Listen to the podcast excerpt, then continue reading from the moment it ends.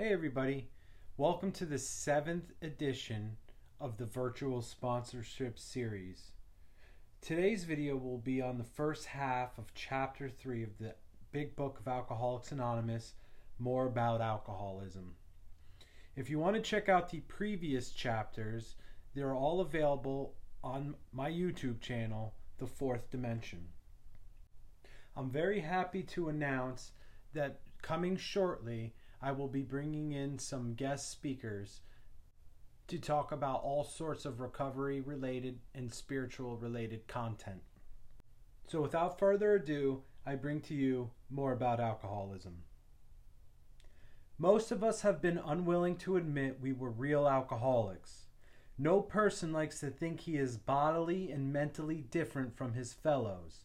Therefore, it is not surprising that our drinking careers have been characterized by countless vain attempts to prove we could drink like other people. The idea that somehow, someday, he will control and enjoy his drinking is the great obsession of every abnormal drinker. The persistence of this illusion is astonishing. Many pursue it into the gates of insanity and death. Nobody wants to admit that they're the real deal alcoholic because if you admit that you're the real deal alcoholic, that means we can't drink anymore. And that is a deal breaker right there. The major problem with not admitting this is if we don't, then we're going to continuously try to find ways in which we are the exception to the rule. And if we're in that frame of mind, then recovery is not possible for us. I had to be beaten so severely by alcohol before I finally became willing to admit that I was an alcoholic, that I had no other options left whatsoever. And just like it says here in the paragraph, I chased this illusion to the brink of insanity and death. Multiple times I've had to be revived by EMTs. I've been in psych hospitals and rehabs more than I could count. It took a long time for a stubborn alcoholic like me. We learned that we had to fully concede to our innermost selves that we were alcoholics. This is the first step in recovery. The delusion that we are like other people or presently may be has to be smashed. So the word concede here is the same as surrender. Now, when we take a look at this word surrender, we have to realize that this surrender that they're talking about is unconditional.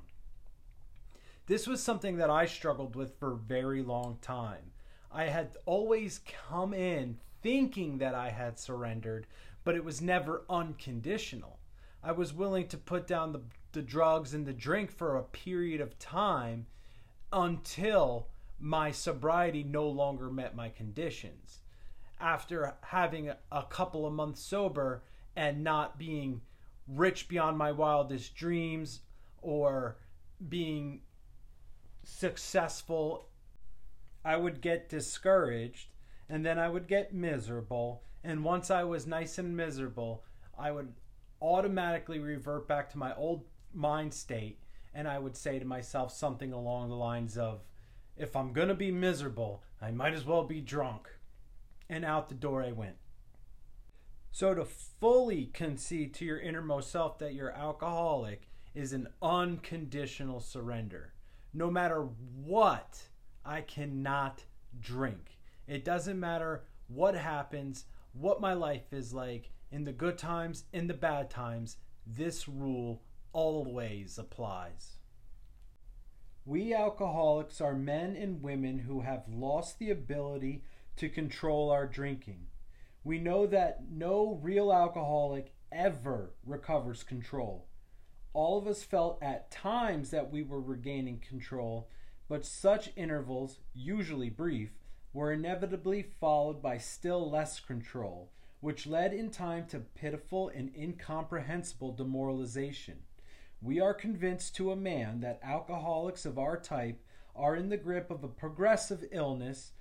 Over any considerable period, we get worse never better. We are like men who have lost their legs, they never grow new ones. Neither does there appear to be any kind of treatment which will make alcoholics of our kind like other men. We have tried every imaginable remedy. In some instances, there has been brief recovery, followed always by a still worse relapse. Physicians who are familiar with alcoholism agree there is no such thing as making a normal drinker out of an alcoholic. Science may one day accomplish this, but it hasn't done so yet. So if you are alcoholic and you've lost your control of your drinking, then you will never get it back.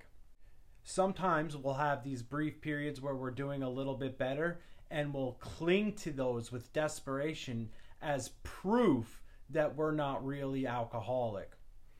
Sometimes the persistence in which we cling to this one example is extraordinary. I'm not an alcoholic. One time I had three drinks and went home and went to bed and didn't drink any more like 10 years ago. If I was alcoholic, that wouldn't be possible. And then we just write off the previous 10 years of complete insanity so that we can have our way and convince ourselves that we aren't alcoholic, therefore we can drink. And then there's this line about the pitiful and incomprehensible demoralization. So, the best way I can describe this is nobody likes to lose.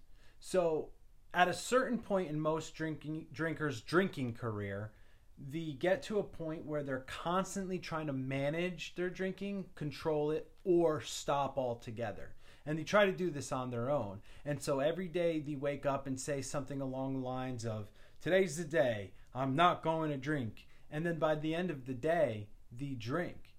And day after day after day, this happens, and they just become so defeated by the prospect of trying to stop that they apply the old rule if you can't beat them, might as well join them. And so we cast aside our our desire to stop in the first place and just fully dive into our alcoholism. This is what I want to do. Feels much better than I just can't control it and it's got me licked. Another major point that they make right here is over any considerable period, we get worse, never better.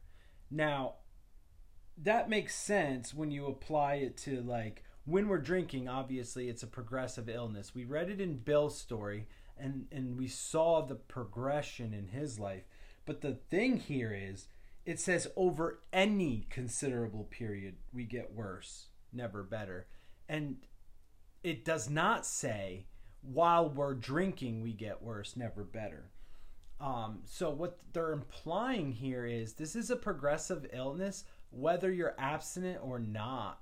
Um, in AA, you'll hear people say things like, Your disease is outside in the parking lot doing push ups. And when you hear people talk about uh, relapse after having a little bit of time in the program, you always hear a very similar story. And they all say, In a short time, they were worse than they ever were, as if they had never stopped in the first place. And so it kind of just goes to show you that your spiritual malady, if you will, or the mental obsession is progressing. It's getting worse, even if you're not actively drinking. Um, in a few paragraphs, we're going to read an example that sums this point up beautifully. And once again, they reiterate a point that they've made multiple times already in previous chapters. Once an alcoholic, always an alcoholic. There is no treatment available to take away our allergic reaction, which causes the phenomenon of craving, to any kind of mind or mood altering substances.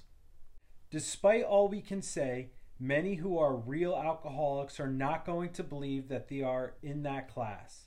By every form of self deception and experimentation, they will try to prove themselves exceptions to the rule, therefore non alcoholic. If anyone who is showing inability to control his drinking can do the right about face and drink like a gentleman, our hats are off to him. Heaven knows we have tried hard enough and long enough to drink like other people. This self deception and experimentation can go on for quite a long time. They're about to list off a bunch of ways that we do experimentation in seeing how maybe we could drink like other people if the circumstances were perfect. Now, of course, you do a little work in AA and you quickly find out that even if this were the case, you are completely powerless over your circumstances. But more than that, this self deception are the lies that we tell ourselves that keep our mind closed to any kind of advice or any kind of solution that may be offered to us. And sometimes it can persist for many years until one day we have this moment of clarity, and for a brief moment, we can see the truth and how our life is just in shambles. And it's in this moment of clarity that the alcoholic must capitalize on and get themselves the help that they need. That's why anybody who has had experiment in treatment knows the minute they call for help, they move heaven, hell, and earth to get you into a treatment center as quickly as possible before that moment of clarity passes and you go back into that self deception. Here are some of the methods we have tried drinking beer only, limiting the number of drinks, never drinking alone, never drinking in the morning, drinking only at home, never having it in the house, never drinking during business hours drinking only at parties, switching from scotch to brandy, drinking only natural wines, agreeing to resign if ever drunk on the job, taking a trip, not taking a trip, swearing off forever with and without a solemn oath, taking more physical exercise, reading inspirational books, going to health farms and sanitariums, accepting voluntary commitment to asylums. We could increase the list ad infinitum. I, for one, have tried everything that they have just listed in that paragraph to try to control my drinking. And I've gone even further than that. The craziest thing that I ever did and actually thought that it was God's will for me and that if I was to do this, then I would finally have my alcoholism licked was I ran across country with a girl that I had met in detox that was pregnant and I thought that if I started a relationship with her and raised the child as if it were my own, God would relieve me of my obsession to drink. Needless to say, that did not work. Now, this experimentation, I believe, is relatively natural. You know, it's it's the logical course one would take when they find out that they're afflicted with this issue. The problem in today's day and age with this is so many people die in the course of this experimentation that they never get the opportunity to actually give the solution that lies within this 12 steps a fair chance. And so if you're sitting there with this chance freely given you, it must be capitalized on for you are lucky and it's a gift. We do not like to pronounce any individual as alcoholic, but you can quickly diagnose yourself. Step over to the nearest barroom and try some controlled drinking. Try to drink and stop abruptly. Try it more than once. It will not take long for you to decide if you are honest with yourself about it. It may be worth a bad case of jitters if you get a full knowledge of your condition. Though there is no way of proving it, we believe that early in our drinking careers, most of us could have stopped drinking, but the difficulty is that few alcoholics have enough desire to stop while there is yet time. We have heard of a few instances where people have showed definite signs of alcoholism, were able to stop for a long period because of an overpowering desire to do so. Here is one. So this is an important point if you desire to be a useful member of Alcoholics Anonymous. Alcoholism is a self diagnosis. If you go around trying to diagnose every person that shows signs of alcoholism, you will probably do more harm than good by scaring them away. After all, nobody likes to be told what their problems are. However, if you lead your life as a good example and let somebody suffer in silence, eventually the very well may come up to you and unburden themselves and tell you all about their drinking issues. Now, the suggestion to go and try some controlled j- drinking um, that they say here is a very old school suggestion that used to be thrown around in AA quite often when somebody would come in on the fence and and fail to take it, uh, suggestions from anybody and just complain. This suggestion has definitely died in more recent years with all the deaths that alcohol and drugs have been causing. So you don't hear it so much anymore. Um, but the whole point of this is that a full knowledge of your disease is worth more than sober time. So if you come in and you have some abstinence under your belt, but you don't think you're an alcoholic and you f- refuse to believe that you are one, then your sobriety is temporary anyway. And so what they're trying to say here is in these instances, sometimes relapse could be the best possible thing for you because when you go out and bump your head a little bit, then maybe you'll come back next time and that time you'll be open minded to a solution and maybe you'll start to actually make some changes. However, relapse is not a requirement and they give you tons and tons of examples and they basically beg you to look at your past experiences and use that as a way to judge whether you suffer from this or not. A man of 30 was doing a great deal of spree drinking. He was very nervous in the morning after these bouts and quieted himself with more liquor. He was ambitious to succeed in business, but saw that he would get nowhere if he drank at all.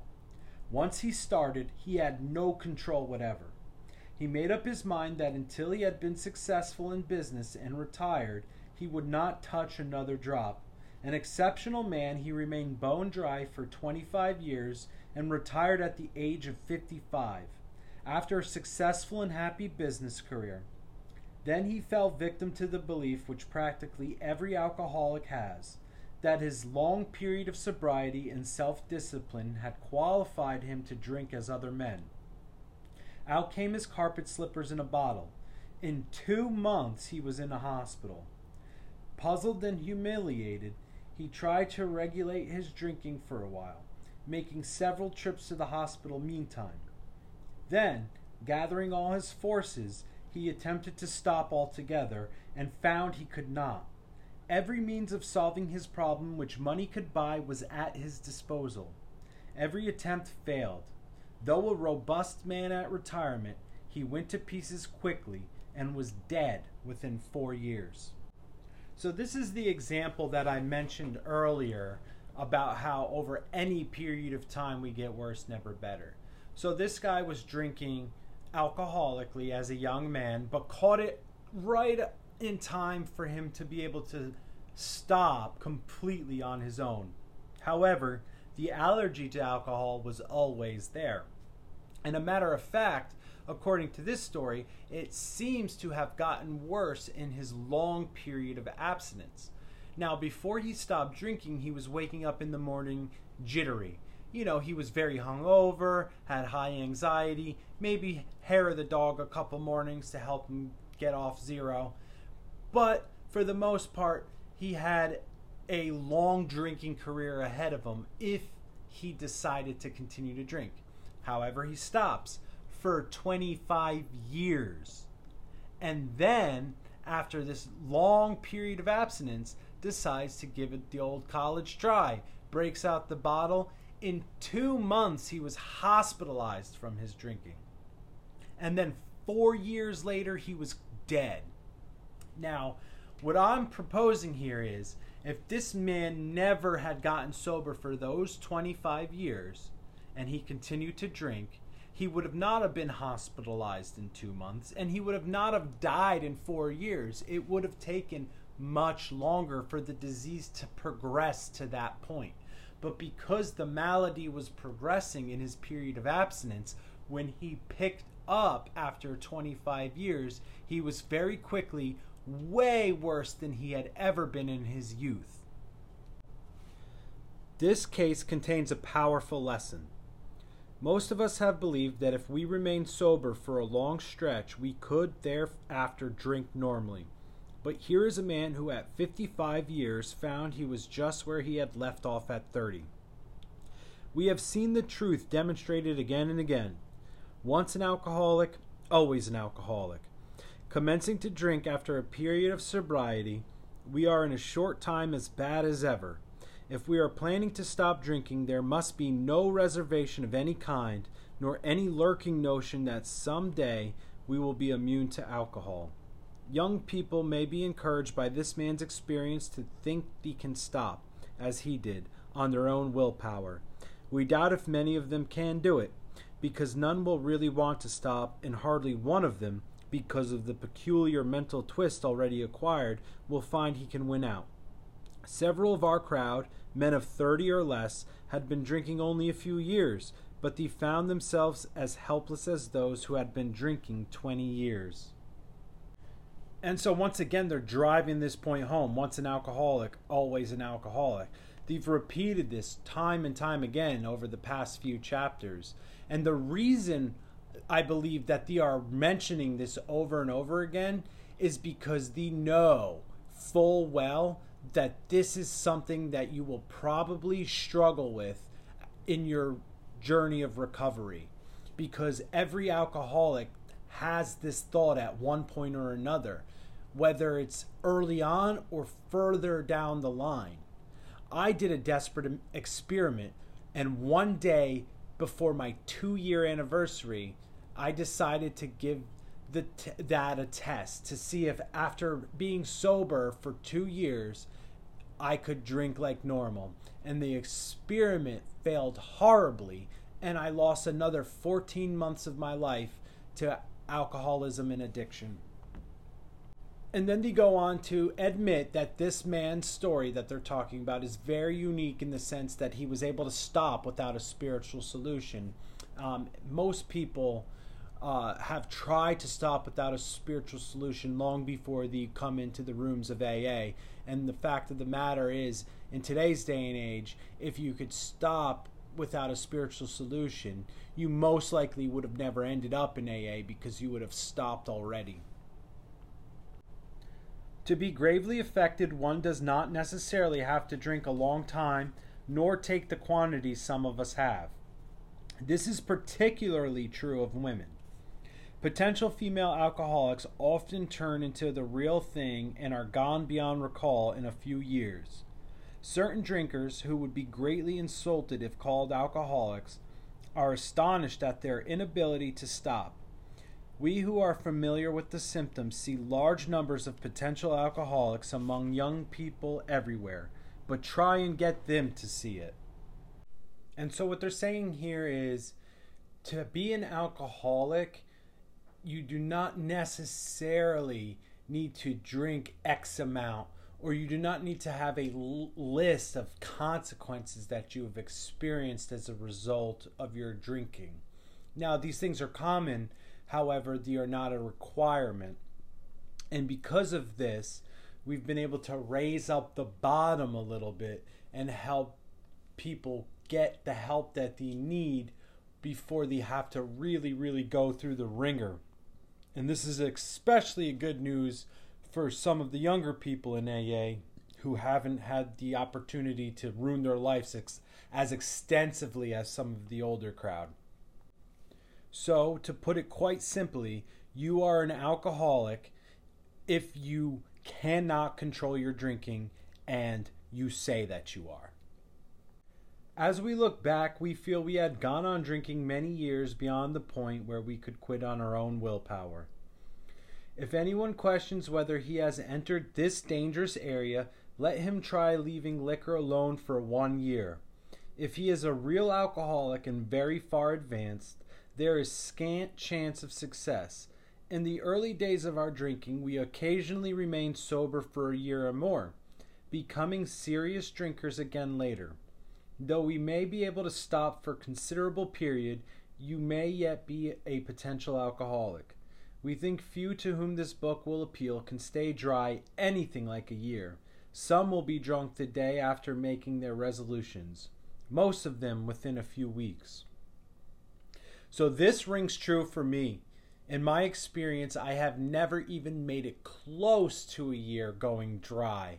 I've always needed to maintain some sort of a spiritual solution in order to get anything like a year. And I've observed a lot of people that have come in and out of the rooms, and this rings true for over 95% of the people that I have seen. I think I can only think of one person that I've ever met in AA that made it over a year without having to do 12 steps and have a spiritual solution. And these people just happened to be lucky and make it past the year. They were living in a sober living environment and they were subject to drug testing. So a lot of that is what kept them sober. And even then, they did relapse shortly after their one year anniversary. For those who are unable to drink moderately, the question is how to stop altogether. We are assuming, of course, that the reader desires to stop. Whether such a person can quit upon a non spiritual basis depends upon the extent to which he has already lost the power to choose whether he will drink or not. Many of us felt that we had plenty of character. There was a tremendous urge to cease forever, yet we found it impossible. This is the baffling feature of alcoholism as we know it this utter inability to leave it alone, no matter how great the necessity or the wish. How then shall we help our readers determine, to their own satisfaction, whether they are one of us? The experiment of quitting for a period of time will be helpful, but we think we can render an even greater service to alcoholic sufferers and perhaps to the medical fraternity. So we shall describe some of the mental states that precede a relapse into drinking, for obviously this is the crux of the problem. So, a very important line in here is we are assuming that the reader has a desire to stop. For this solution to take hold, that is one of the requirements. It's the third tradition. The only requirement for membership is a desire to stop drinking. So, if you do not have the desire to stop and you're reading this book or watching this video, then what the fuck are you doing here?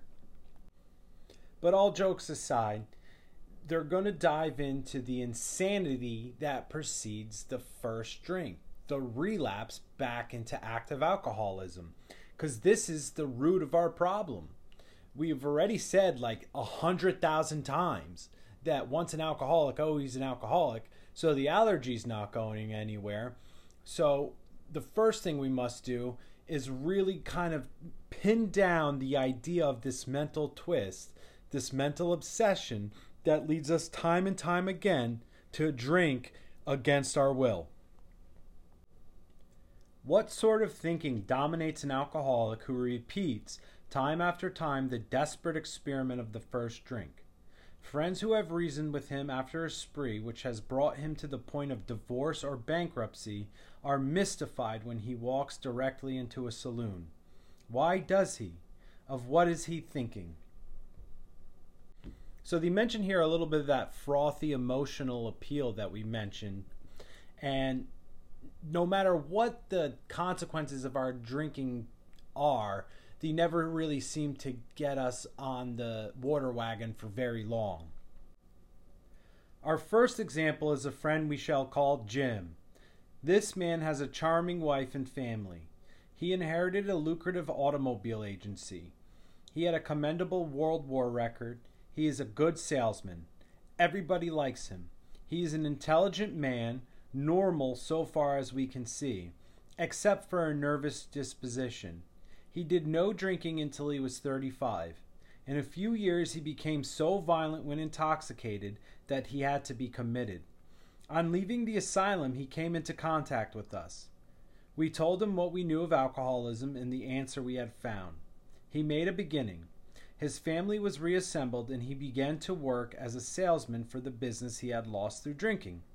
All went well for a time, but he failed to enlarge his spiritual life. To his consternation, he found himself drunk a dozen times in rapid succession.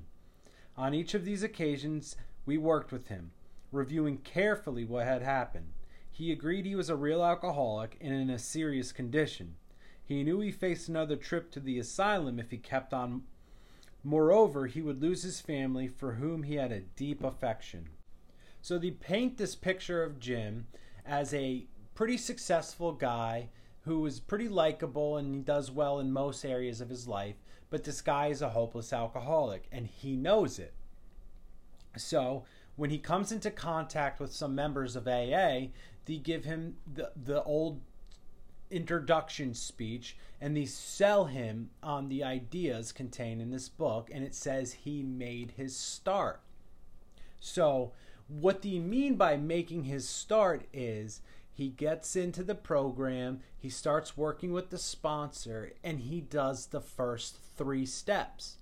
But he fails to enlarge his spiritual life. So he makes good progress, staying dry, doing the first three steps, but he never goes on to write an inventory and he never cleans house. And, and very quickly, he ends up drunk a dozen times. You see this over and over again. One, two, three, out. One, two, three, out I lived that way for quite a time, and let me tell you, it's no way to live. Yet he got drunk again.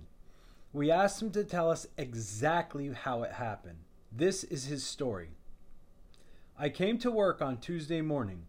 I remember I felt irritated that I had to be a salesman for a concern I once owned. I had a few words with the boss, but nothing serious. Then I decided to drive into the country and see one of my prospects for a car. On the way, I felt hungry, so I stopped at a roadside place where they have a bar. I had no intention of drinking.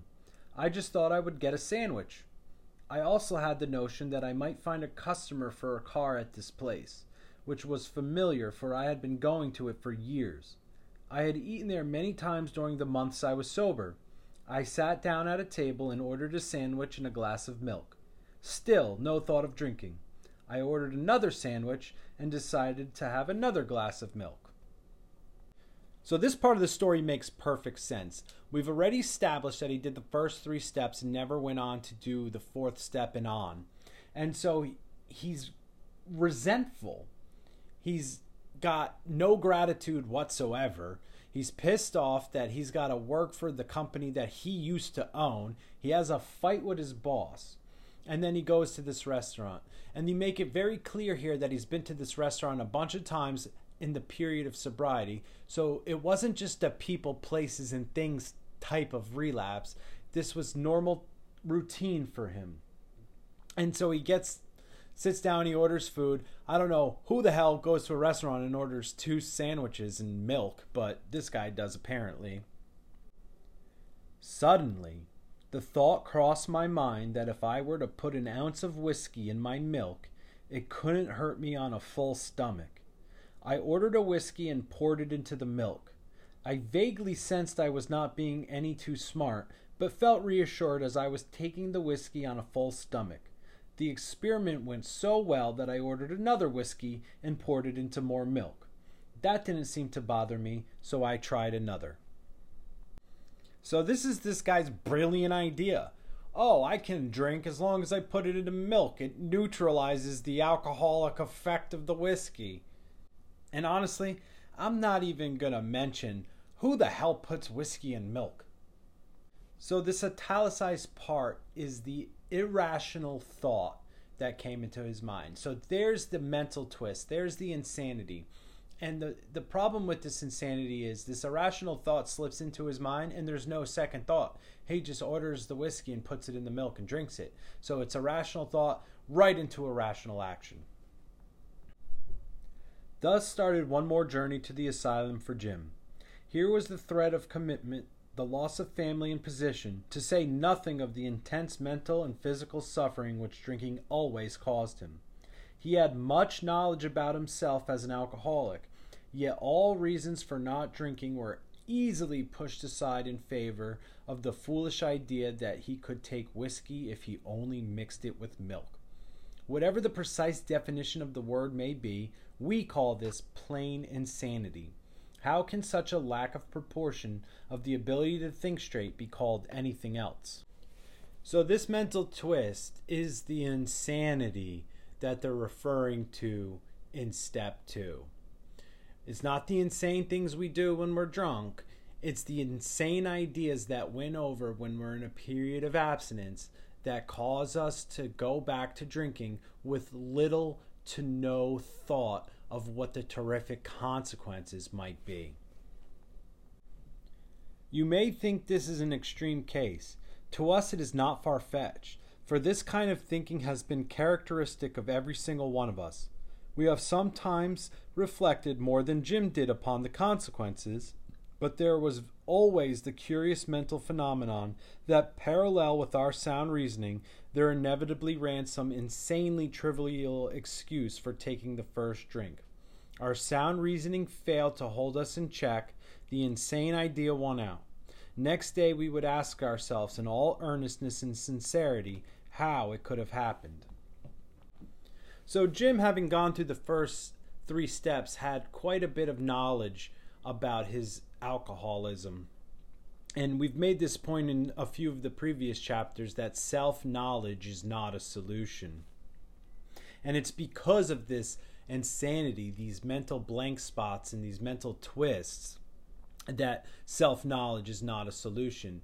Because you cannot apply the self knowledge when you're unable to bring it to mind when this type of thinking is happening.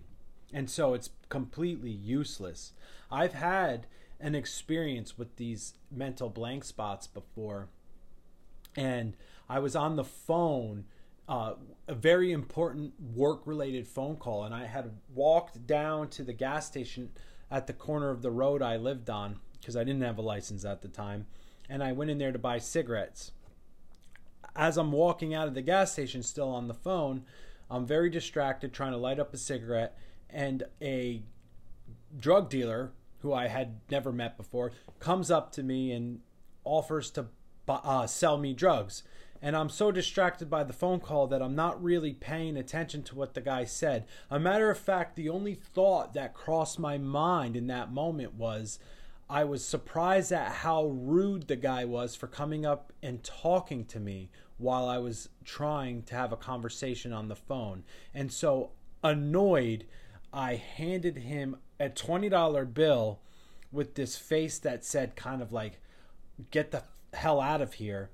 And then he handed me the drugs and walked off. I started to walk home, and about halfway down the street, I uh, finished my phone conversation and hung up the phone. It was only then that I realized what I had done. It was as if it was muscle memory. And unfortunately, I did not have the strength within me to flush what I had gotten. In some circumstances, we have gone out deliberately to get drunk, feeling ourselves justified by nervousness, anger, worry, depression, jealousy, or the like. But even in this type of beginning, we are obliged to admit that our justification for a spree was insanely insufficient in the light of what always happened. We now see that we began to drink deliberately instead of casually. There was little serious or effective thought during the period of premeditation of what the terrific consequences might be. Alcoholics are really good at concocting excuses to drink out of thin air. No matter what the situation might be, they will find some sort of trumped up charges to focus on and talk about them loudly and often and eventually rationalize them as a way to destroy their entire life by taking another drink. And no matter what the situation might be, nothing will be a sane excuse for drinking in light of the terrible things that happen when we drink. So, this is a good place to stop in the chapter. So, that'll do it for today's video. Next time, we will go into the second half of more about alcoholism and finish up the chapter. Thank you, everybody, for listening. I hope that you guys got something out of it. And my hopes in making these videos are that somebody out there may get some help because of these. As always, feel free to share these videos with somebody in need and comment in the comment section with any suggestions for content. In the meantime, take care of yourself. God bless.